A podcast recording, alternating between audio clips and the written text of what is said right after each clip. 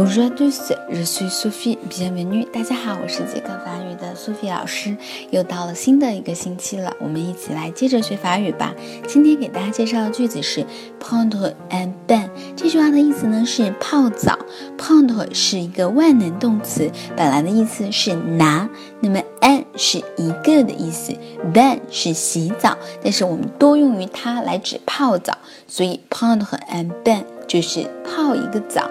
如果说你每天要泡10分钟的澡，就可以说 Je prends un bain pendant 10 minutes。Je prends un bain pendant 10 minutes。好了，意思大家都明白了吧？最后一起来跟读一下 prendre un bain，prendre un bain。